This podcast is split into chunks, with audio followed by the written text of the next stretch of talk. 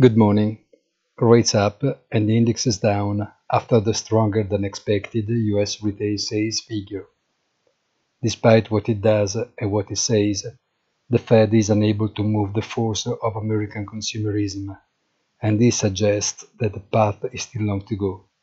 Hence the reaction of the markets. Have a nice day and please visit our site easy-finance.it.